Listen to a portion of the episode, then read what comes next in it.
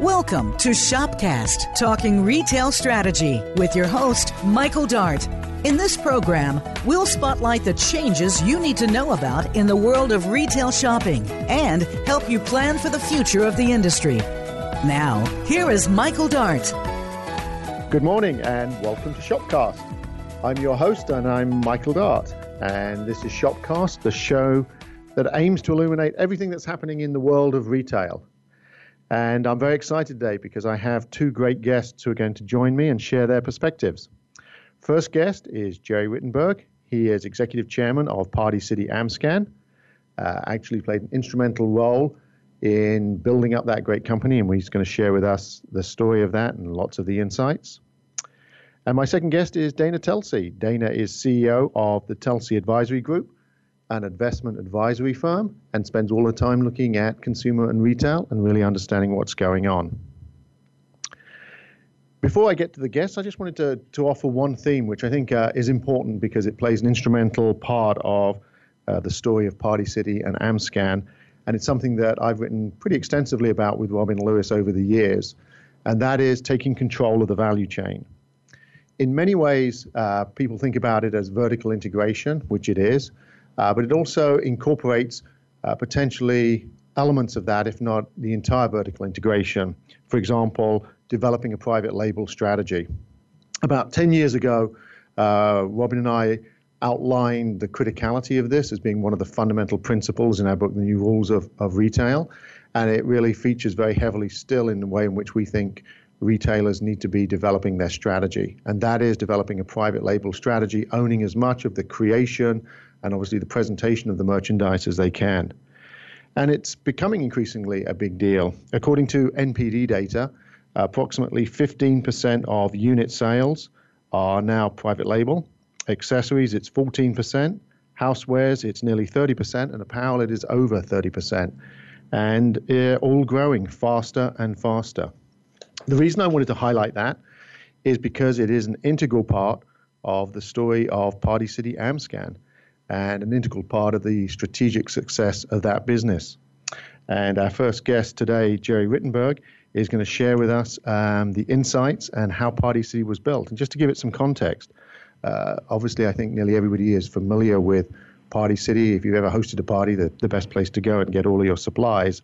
But in 1997, Party City was about $210 million in revenue. It's now approximately 2.4 billion. So just an incredible growth and change in the dynamics of that company. And for 22 years, Jerry oversaw Party City and AmScan and helped build that. So Jerry, welcome, welcome to the show. Thank you, Michael. So you've been instrumental in building uh, Party City AmScan over the last 20 plus years. Uh, as I mentioned, a story that's uh, pretty incredible, has core elements of the strategy I just talked about of controlling the value chain. Uh, but I'd love to hear from you how you first got involved in building the business and uh, and uh, your path there a little bit. Okay, so uh, I actually started my career out uh, with Philip Morris. I was in a printing division they had called Milprint. I spent uh, over ten years there, and I was trained in pretty much every aspect of printing, extrusion, laminations, and coatings. So I have a, a, a technical background and how things are made uh, and laminated. So when I decided to leave uh, Philip Morris uh, back in the uh, 80s, I went east where I come from, New Jersey, and I hooked up with a friend of mine. His name was Sheldon Babiatsky. And I said to him back then, I said, you know, I'm looking for something and I want something new, unusual. Sheldon, can you steer me? And Sheldon at the time was working for a gift wrap company uh, mm-hmm. and had been there for over 10 years. He said, Jerry, there's a brand new business opening up and it's starting to flow across the country. I see it in my travels. He said, I said, Well, what is that, Sheldon? He said, It's uh, a party store. Now, being naive at the time, I thought we were going to go to the store to party and uh, I didn't understand that the store was full of party goods. which was mm-hmm. decorated plates and napkins and cups and table covers and, and pretty much everything you could imagine that uh, you have at a party. So when I looked at the business closely and I studied the process, I said to myself, "Boy, I understand everything there is about how this stuff is made." Yeah. Because that's my background. So I uh, made a decision uh, to look for a company to go to work for at the time, and uh, I ended up meeting with uh, the founder of Amscan, John Sveningsson. Uh, he pretty much immediately said, "You need to come to work for me," and I said, "You know what? I need a job, so I would like to come to work for you." So, back in the late '80s, I went to work for uh, Amscan, and we were about thirty-six million dollars in sales at the time. So, the industry was very interesting back then because it was very small, yeah. and most of the stores were very uh, small as well, being 3,000 to 5,000 square feet. And they were in, in, a, in a big disarray.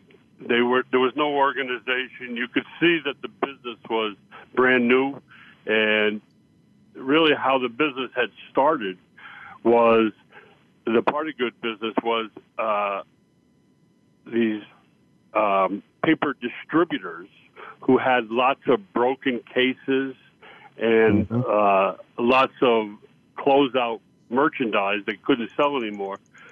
They opened the first party stores, and they were trying to just sell off their party goods.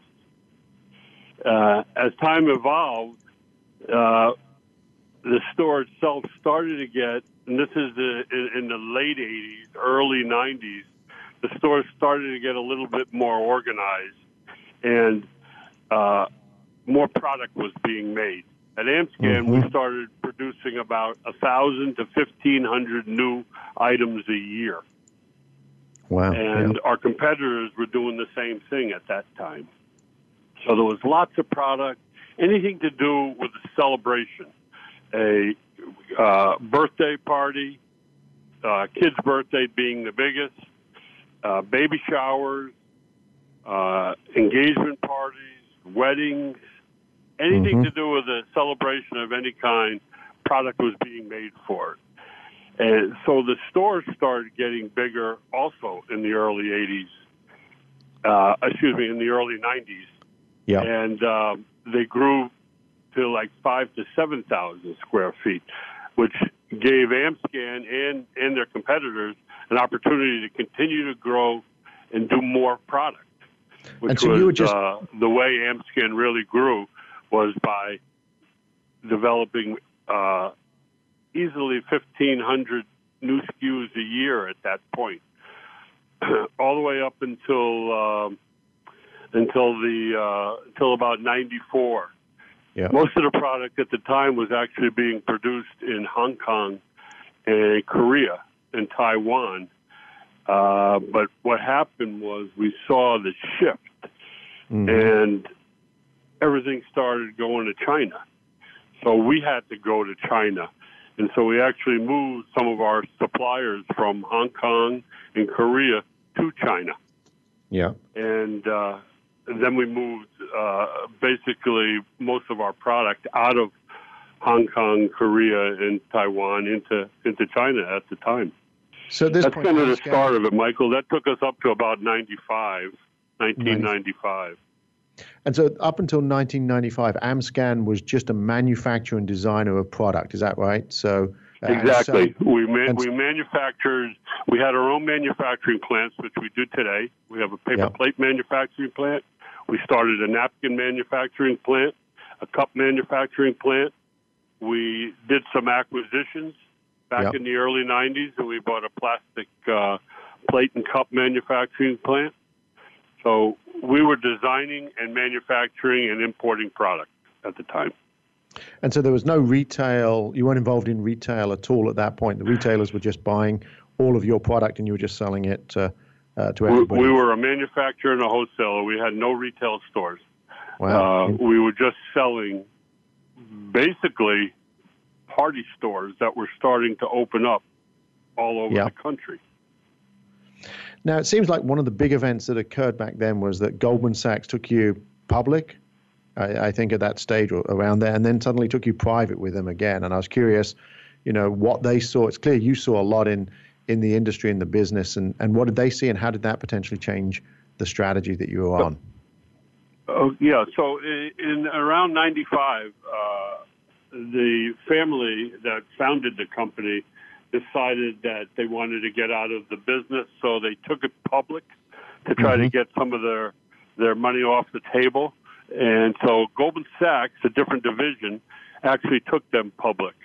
And then unfortunately, the founder got sick, and so the family had said, not even a year later, you know what? At this point in our lives, it'd be better off if uh, we sold the company. So what we did was we did a uh, a, a deal with Goldman Sachs' private equity company in 1996 and took yep. the company private again. At that point, I became uh, the CEO of the company. And at that point, were you pretty much set on the same strategy as a manufacturer? Had you started to think about um, this whole concept of controlling the value chain and uh, and moving a little bit, uh, if you like, up the chain to to thinking about becoming a retailer? No, not not at that point. Uh, '96, basically, what we did when when Goldman Sachs came in, they wanted to grow. They're a private equity company. That's their objective. So they mm-hmm. came in and they said, "We have the finances to do acquisitions. Why don't you bring some acquisitions to us so we can uh, uh, decide whether they work for for Amscan or not?" So the biggest yep. acquisition we did at that point was Anagram Balloons. Mm-hmm. So it really entered us into a whole new side of the business, which was the mylar balloon business. And at the time, Anagram was one of the biggest mylar balloon manufacturers, and they manufactured all their balloons in the United States. Mm-hmm. And so there was probably close to 500 people working in their plant in Minnesota at the time. We did that acquisition, and that brought us into the licensing business because Anagram had all the licenses for the balloons. Mm-hmm. And uh, short, shortly after that, we did another smaller acquisition and uh, in balloons as well. And we ended up being a pretty major player in the balloon business as well as the party goods business. Mm-hmm. And, and so that, are... that kind of took us up to uh, 2002, and uh, that's when Goldman Sachs decided, you know, it's about time that we look to exit, and that's what private equity companies do. After yeah. five to seven years, they start thinking of uh, an exit strategy, and uh, Goldman Sachs uh, in 2004 sold Amscan slash Anagram at the time uh, to Berkshire Partners and Weston Presidio yeah. uh, two more private equity companies.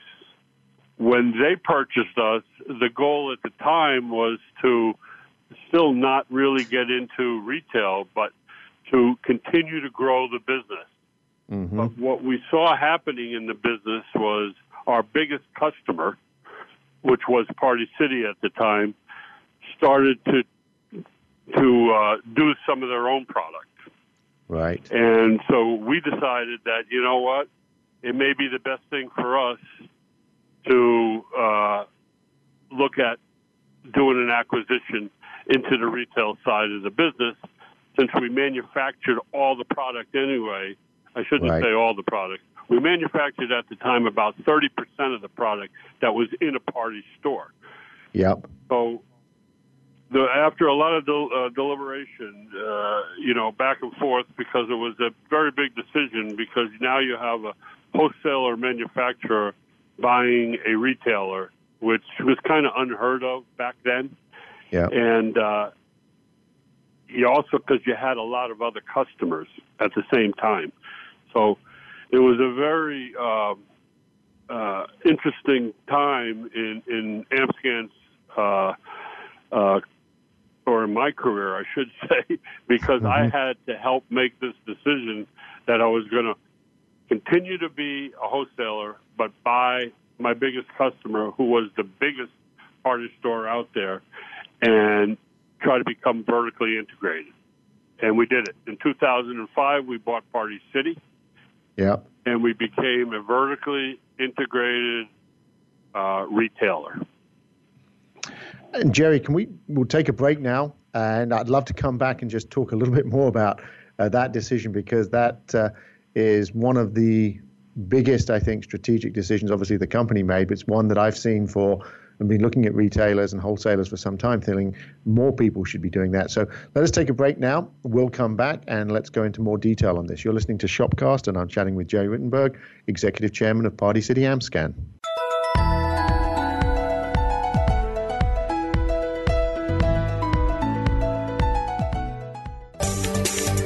From the boardroom to you, Voice America Business Network. Even if you've been in sales for decades, new technology, new buyers, and new dynamics create challenges your team may not be ready for. Value Prime Solutions enables you to focus on sales, on the prospects and customers, not the noise. And the sales framework you implement with them is simple, scalable, and proven. Check out valueprimesolutions.com and ask how they can help you beat your target. Only 12% of companies from the original Fortune 500 list remain on the list today. How do you ensure your organization stands the test of time? A.T. Kearney works with Fortune 500 companies every day to answer this question. Visit atkearney.com to find out more.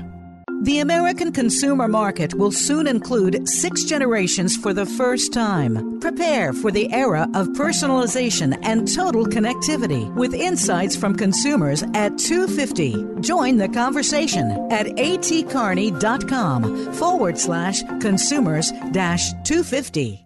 Is email an important part of your business? It is for us. That's why Voice America partners with MailJet. MailJet lets us create impactful newsletters and deliver them right to the inbox fast. Microsoft, MIT, and Avis trust MailJet for their emailing, and so should you.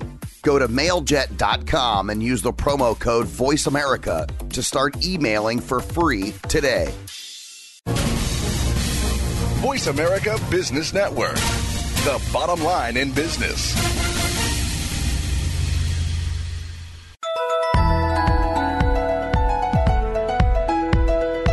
You're tuned in to Shopcast, talking retail strategy, featuring Michael Dart as your host. Now, back to this week's program.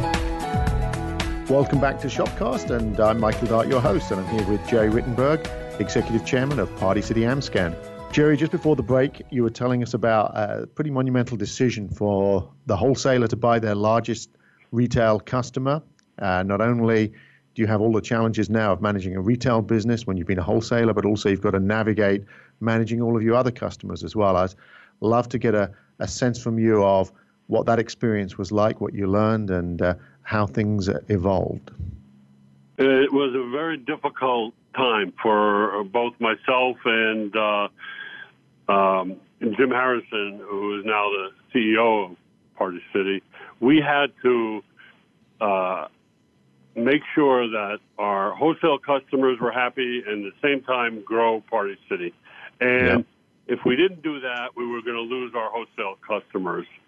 But we spent a lot of time and a lot of energy with our wholesale customers, making sure they understood they were still very important to us. And even today, uh, which is uh, uh, what 13 years later, uh, you could ask any of our wholesale customers, and they'll tell you we've always been very loyal to them. We've always tried to uh, do the right thing uh, for them as our customers, and and what really has started to happen at that point, uh, a lot of the wholesale customers actually came to us and asked us if we would buy them, and so we did some more acquisitions over the next five years and some of them were pretty big acquisitions. We bought a hundred store chain of party stores, Party America on the West Coast. We bought a uh, 200 store chain uh, a few couple of years later uh, in the Midwest, Factory Card and Party Outlet, and uh, maybe about five years ago, we bought a chain, about 30 stores, uh, iParty, on the East Coast. And we integrated all these stores into uh, Party Cities. And that really gave Party City uh, the number of stores they have today, which is around 900 stores. Mm-hmm. And we we really spent a lot of time redoing these stores and taking them from the original concept that we bought to the Party City concept, which was a different merchandising concept uh, than theirs in most cases. So it was, it was a uh, very busy time. We spent a lot of time traveling. I spent most of my time on the retail side, and Jim spent most of his time on the wholesale side. That's how we ran the company for pretty close to 14 years, 12, 14 mm-hmm. years at, at that point. And, and one uh, thing, Jerry, which I've been super impressed by in, in, from Party City is, uh, and actually seeing some of the stores converted here on the West Coast, is how you thought about that new merchandising strategy, that new in-store experience, and what you were trying to accomplish. Because I, I could almost, you know, immediately feel a massive shift in terms of how nice it was to shop there, how easy it was to shop, how many new things I put in my basket versus what I'd done before. How did you think about that, and and what was the type of experience that you were going after when you took over integrating these stores and running retail? So uh, when when I came on to Amscan, I came in uh, originally as the uh, vice president of product development, and having the printing background that I had, I understood uh, you know color, and I understood how product was made. And what, what I decided to do uh, at Amscan for the first 10 years was we were a wholesaler and a manufacturer, but we actually ran ourselves and created our product as we were retailers.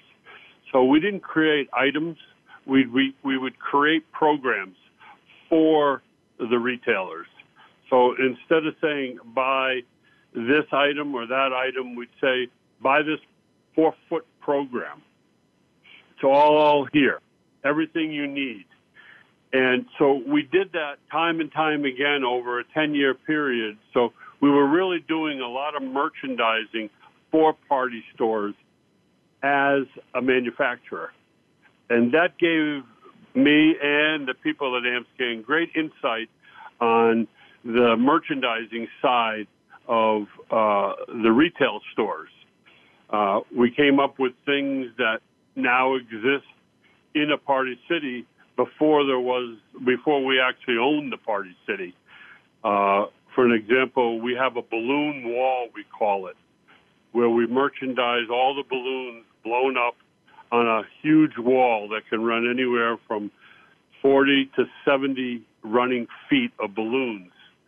Uh, with with all types of shapes and sizes of balloons so people could see them.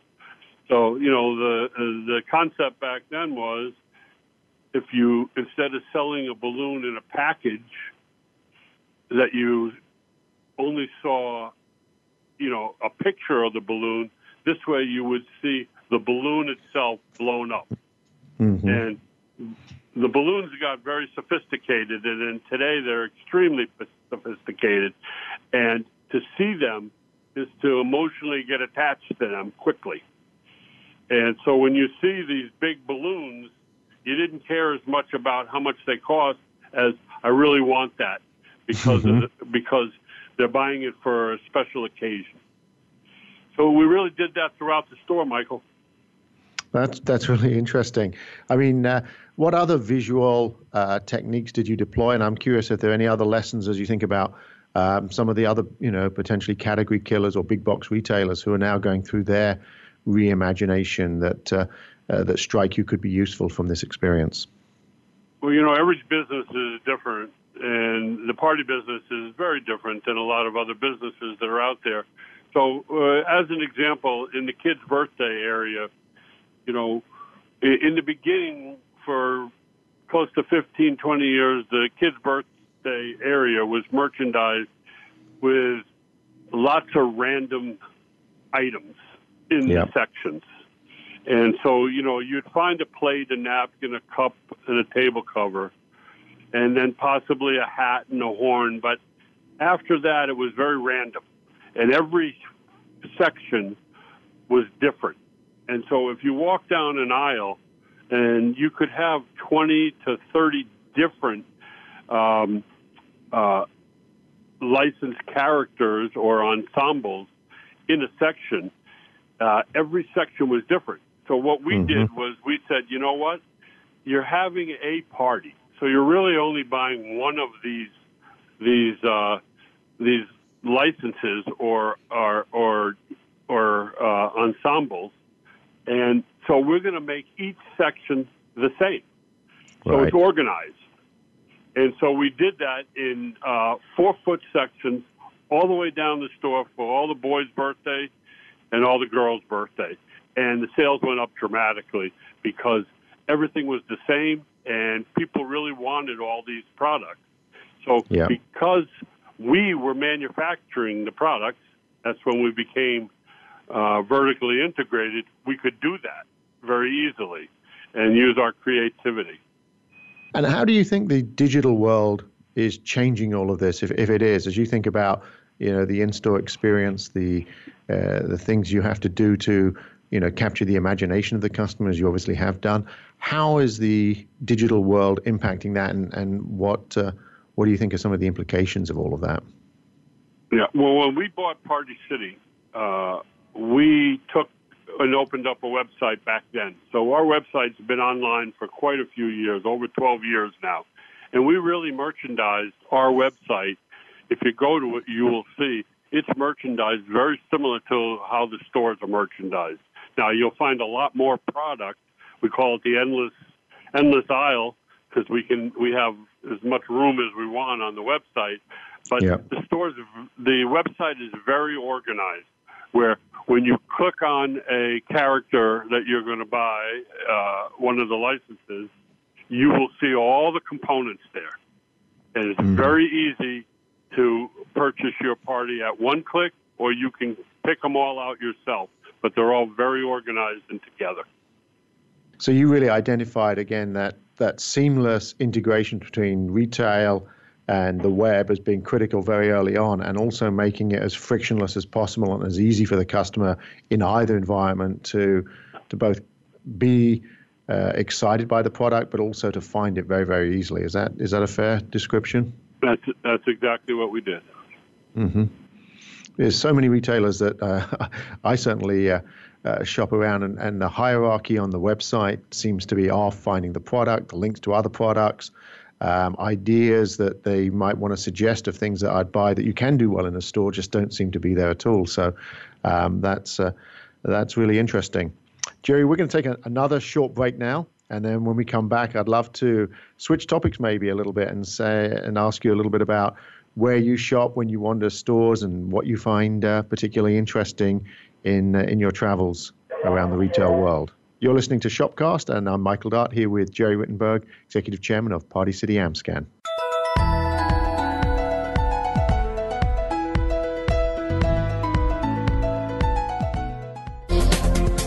The business community's first choice in Internet Talk Radio. Voice America Business Network.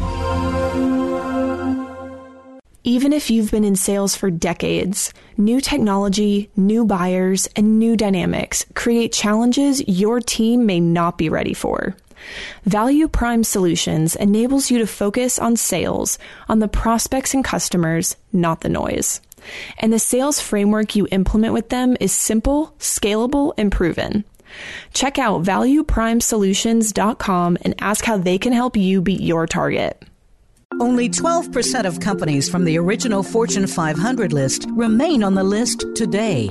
How do you ensure your organization stands the test of time? A.T. Kearney works with Fortune 500 companies every day to answer this question. Visit atkearney.com to find out more.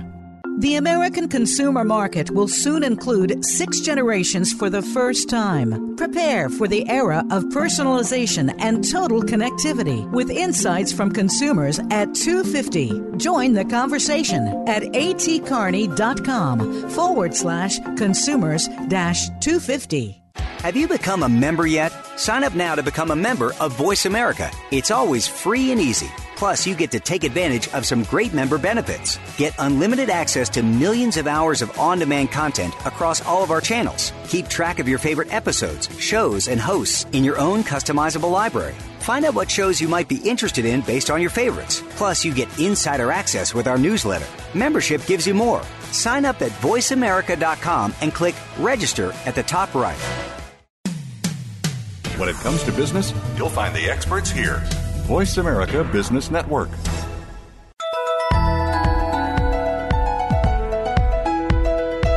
You're tuned in to Shopcast, talking retail strategy, featuring Michael Dart as your host. Now, back to this week's program. Welcome back to Shopcast. I'm here with uh, Jerry Rittenberg, Executive Chairman of Party City, and we've been talking a lot about the success and the way in which Party City has evolved over the years. Jerry, as I mentioned just before the break, I'd love to switch topics here a little bit and uh, talk more broadly about retail. Uh, you obviously, uh, and I know personally, spend a lot of time shopping, looking at different stores, different types of stores, what's working, what's not working. And I was curious uh, what retailers uh, do you admire most right now? Who seems to be doing the right things? And uh, what do you think they're doing that that's working in this environment? Okay. Uh, well, I'm a big fan of value oriented retailers. I think they're the ones that uh, have been able to survive through the the shift, and I think they're the ones that are going to prosper in the future. I think the dollar stores are doing a great job. Uh, Five Below is doing a great job. I think um, TJ Maxx and Marshalls mm-hmm. have done a really nice job. Uh, they all have something special going on. They like to call it the treasure hunt. I think that's important. Uh, people feel good when they shop in these stores today. And I think, uh, you know, if you're a retailer today, you got to really make a, a note that this is where these stores are doing really well, and this is what people like. Mm-hmm. And uh, they jumped on it early on. It was very hard to see early on, but these guys have been doing it now for some years, and I think there's a lot of retailers and in the department store league that are trying to catch up. And it's uh, it's a, not an easy easy thing to do. Is to change the model of your store. Yeah, uh, and particularly when you've got the overhead structure, a lot of these companies have as well. It's hard to uh, to hit the price points that a lot of these other discount retailers have as well. It's going to be difficult but it's going to be an interesting uh, um, uh, next few years to see how some of these. You know, you can never underestimate uh, a company like Best Buy. You know, they weren't doing very well uh, for a little while there, and now all of a sudden uh, they're doing great. They changed, they shifted, they they changed their model. Their, yeah. their stores are more experiential. You feel good in there. Uh, so you know it can be done. Well, it uh, certainly is a good success story, Best Buy, and uh, they certainly seem to be uh, on the leading edge of that. And uh, Jerry, I want to say thanks so much for joining us. This has been uh, just a great conversation and really illuminating, and uh, I really appreciate it. And look forward to catching up with you again in person sometime soon. Thank you, Michael. Appreciate it. It was fun. Take yeah. care now. And Jerry's last point is a perfect lead in as he discusses sort of what's working in retail and, and uh, who's doing a great job to our next guest, who is uh, Dana Telsey. She is Chief Executive Officer and Chief Research Officer of the Telsey Advisory Group, which was founded in 2006. Uh, it's a leading equity research, trade execution, investment banking, and consulting firm focusing on the consumer space. Uh, in 2015, uh, Dana formed Telsey Consumer Fund Management LP, an asset management firm uh, that actually looks to utilize a long slash short strategy investing in consumer based companies as well. Uh, she's been uh, uh an analyst at, uh, Bear Stearns and actually covered the retail sector as their senior managing director. And in 2016, she was the number one stock picker for multi-line retail. 2015, the NRF, the National Retail Federation's one of 24 of the winners of the list of people shaping retail's future. And 2014 was Woman Owned Brokerage of the Year by Traders Magazine. So, uh, uh, incredible success story. And interesting enough, Dana has an undergraduate degree in history and Spanish. And uh, uh, which is uh, interesting, but also has an MBA from Fordham University. So, Dana, welcome to the show. It's great to have you with us. Thank you, Michael. Thank you so much for having me. So, my first question uh, to you is uh, history and Spanish degree, but you're obviously enthused and fascinated about retail. Uh, I wonder what it was that captured your imagination and what's kept you so passionate about retail. I grew up in a family of retailers. I grew up in Manhattan, and my family had a bookstore on Madison Avenue, and my grandfather was cash register number one, my mom was number two, and I was number three. and then my mom went on to Fred the Furrier, my grandmother went on to Bergdorf's, and it's always been about satisfying the customer. I love the ability that you can speak with people, you can see what they like, what they're buying, you can try to upsell them, and it's a very dynamic, communicative industry, and the speed at which it's moving now is faster than it ever has before. Yeah.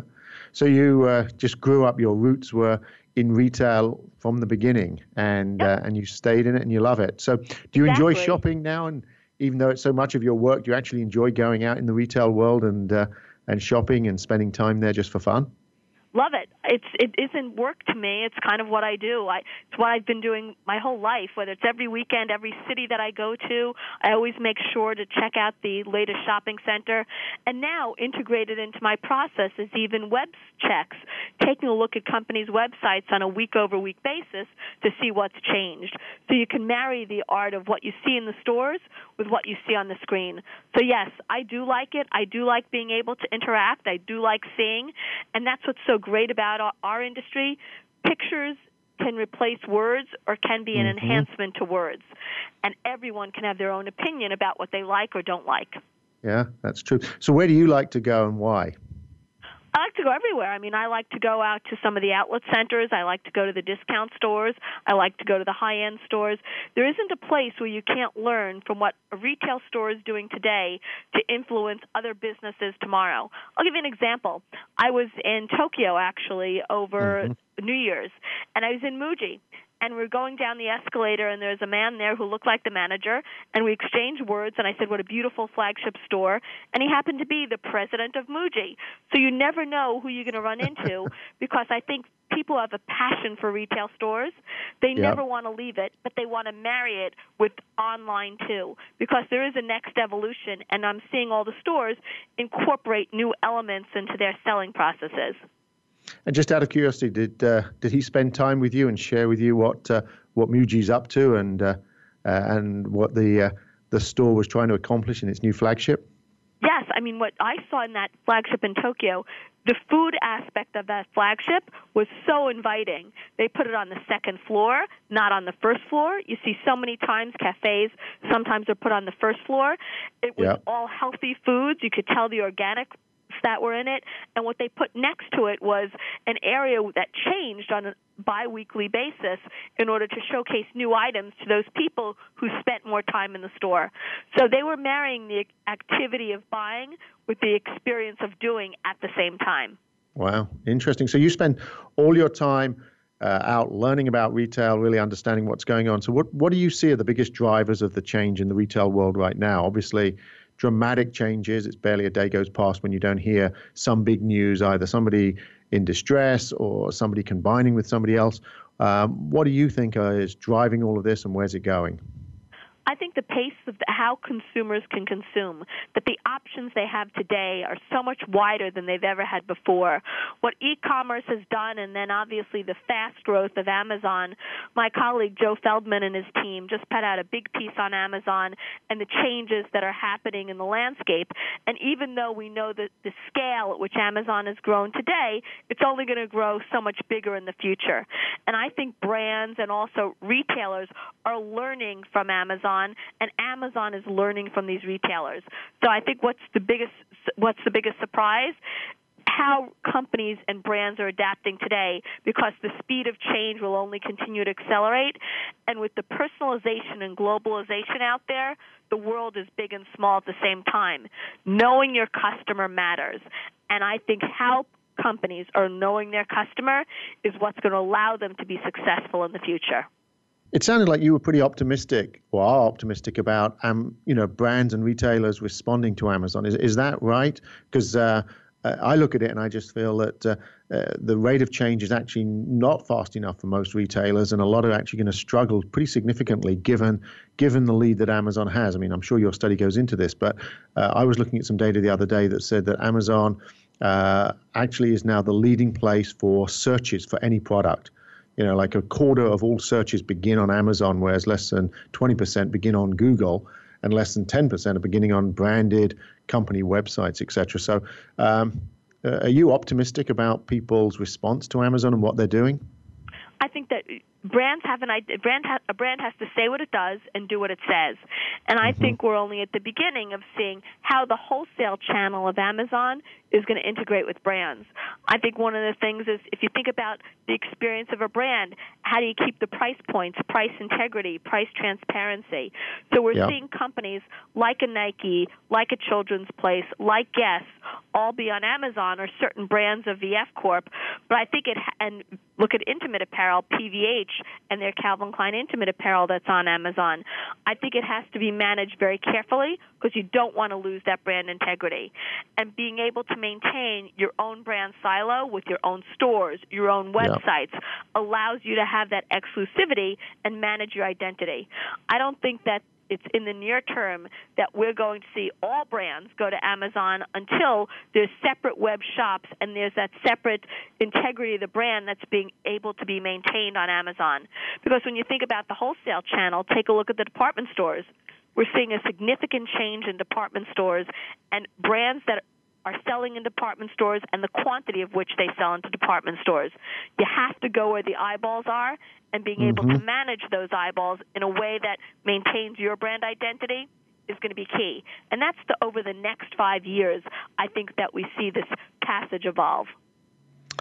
Dana, we're going to take a short break right now, but I want to pick up on uh, the evolution of Amazon and, and how you think brands are going to play on Amazon when we return right after the break.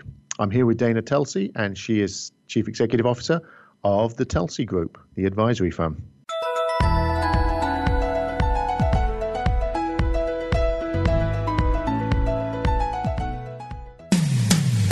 When it comes to business, you'll find the experts here. Voice America Business Network. Even if you've been in sales for decades, new technology, new buyers, and new dynamics create challenges your team may not be ready for. Value Prime Solutions enables you to focus on sales, on the prospects and customers, not the noise. And the sales framework you implement with them is simple, scalable, and proven. Check out valueprimesolutions.com and ask how they can help you beat your target. Only 12% of companies from the original Fortune 500 list remain on the list today. How do you ensure your organization stands the test of time? A.T. Kearney works with Fortune 500 companies every day to answer this question. Visit atkearney.com to find out more.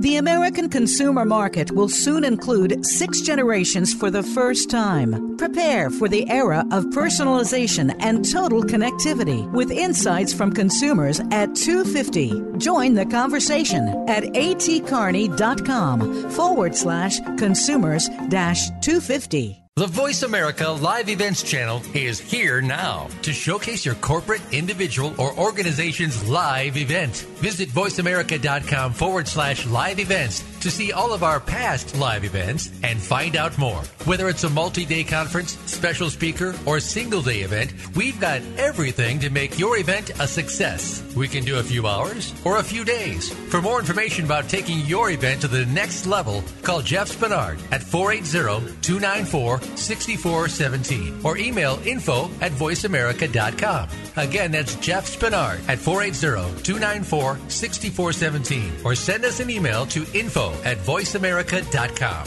Voice America is where you are and where you want to be. Join us around the globe as we broadcast live from some of the most interesting events available. Don't forget to view all our live events, including on-demand access to past events that you may have missed by visiting voiceamerica.com forward slash live events. When it comes to business, you'll find the experts here. Voice America Business Network.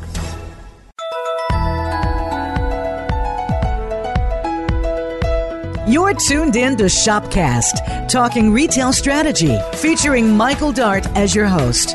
Now, back to this week's program. Welcome back to Shopcast. I'm here with Dana Telsey. And uh, Dana, we were just talking before the break about uh, what brands need to do to, I guess, utilize Amazon most effectively. And you mentioned something interesting about Amazon going to shop in shops and potentially the brands getting more control on Amazon. And I was, I was curious if you could just uh, explain a little bit more about uh, what your thinking is there and how you think this is going to evolve look what we've been seeing. Amazon's rapidly expanding its assortment in athletic apparel and footwear. They have partnerships with companies like Adidas and Brooks and Mizuno, Nike, and Under Armour. And they're continuing to add several new SKUs within their own accessory base.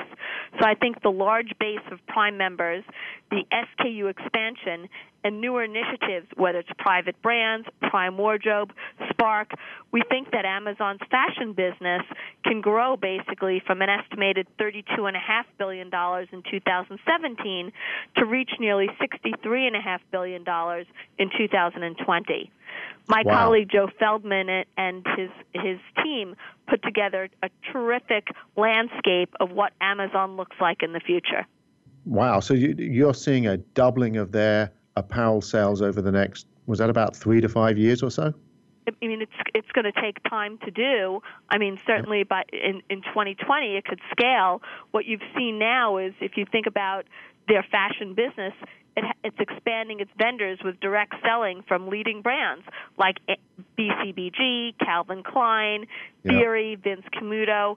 So they're selling brands and they're basically have a value focus on, on those brands because of the way that they can supply. Okay, so given all of this and given you know all of this change, all of these dynamics taking place, what does it take to win in this new retail world?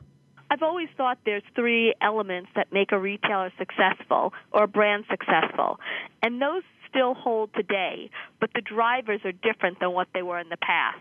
The first is about being a successful concept. And what makes a concept successful is product innovation.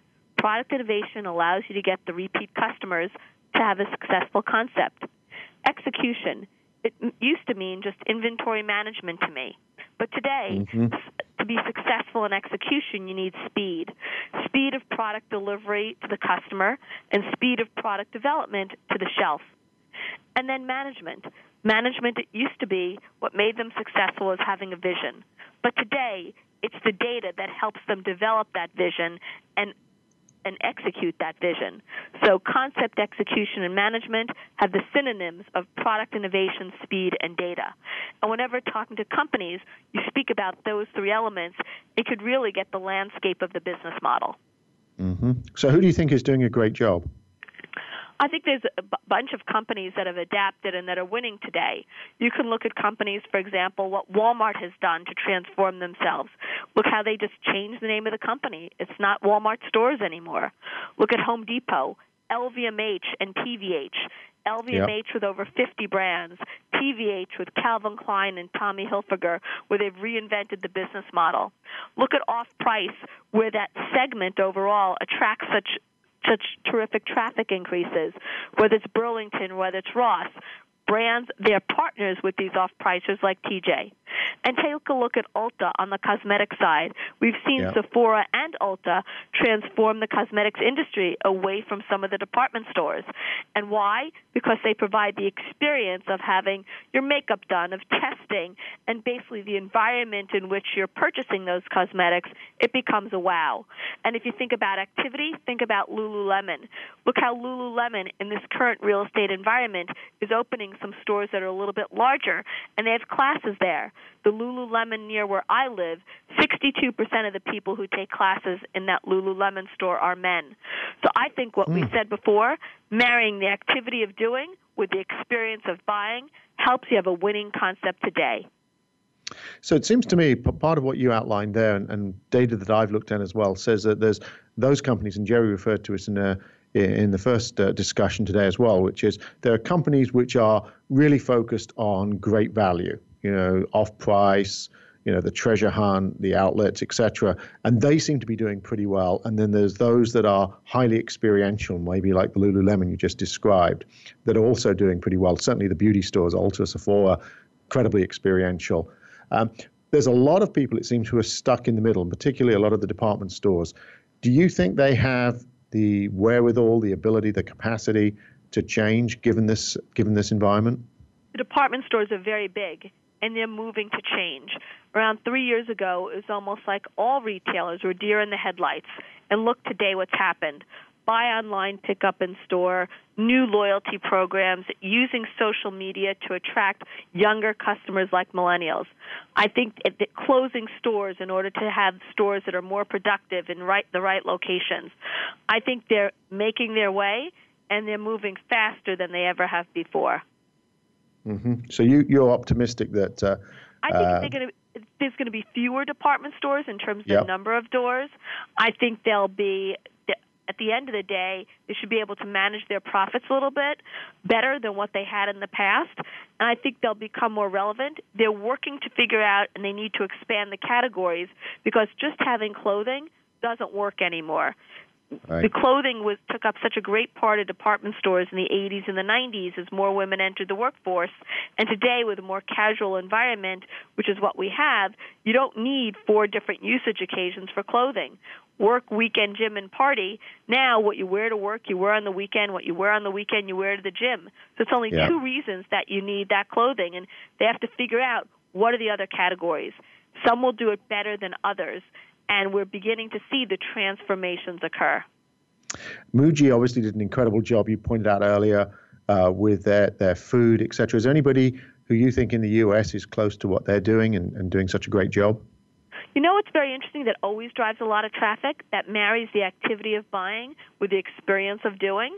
Take a look at Eataly.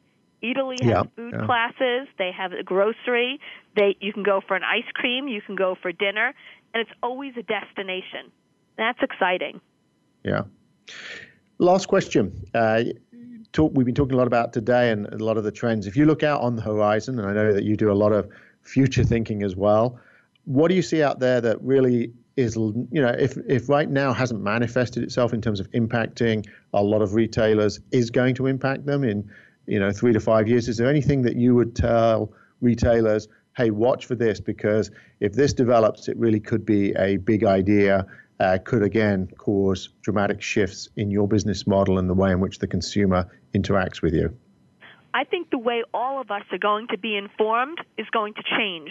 Data analytics, AI are all part going to become part of our vocabulary. They're going to be part of the capital spending of retailers on a regular basis.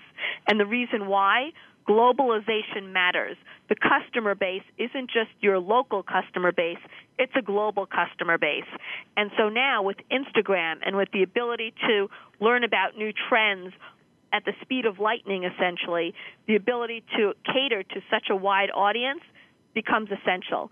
So I'm personalizing the experience. I'm marrying that with global reach using AI, data analytics in order to inform of where you go next if you're not ahead of the game in those investments, if you're not paying attention to that data, and there can be a lot of it, and that's why you have to boil it down to what are the three things that make a difference. Because I always looked at it, it's like three to five year game plans. What are you going to achieve now? What are you working on in order to get to next? So yeah. globalization, personalization, and localization help you marry the activity of doing with the experience of buying. I think that's really interesting because at least from my vantage point, I've looked at it and thought, who is going to do be able to do better personalization in the future than Amazon? So that seems as almost, and I look forward to reading your report, by the way. Uh, it looks as though Amazon's just got another advantage because they get so much information about every single household. Right. Right. Yeah. They do. Yeah. It's going to be it's going to be a, a, really interesting time.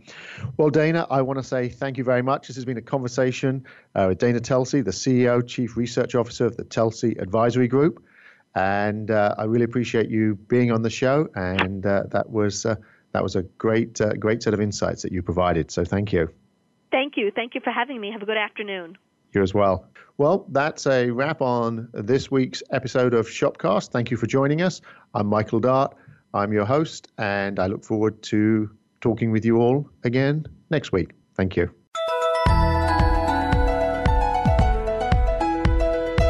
Thank you for listening to Shopcast, talking retail strategy. Please join host Michael Dart for another edition of the program next Friday morning at 10 a.m. Eastern Time and 7 a.m. Pacific Time on the Voice America Business Channel. And check out past episodes at any time on demand. We hope you enjoy your week.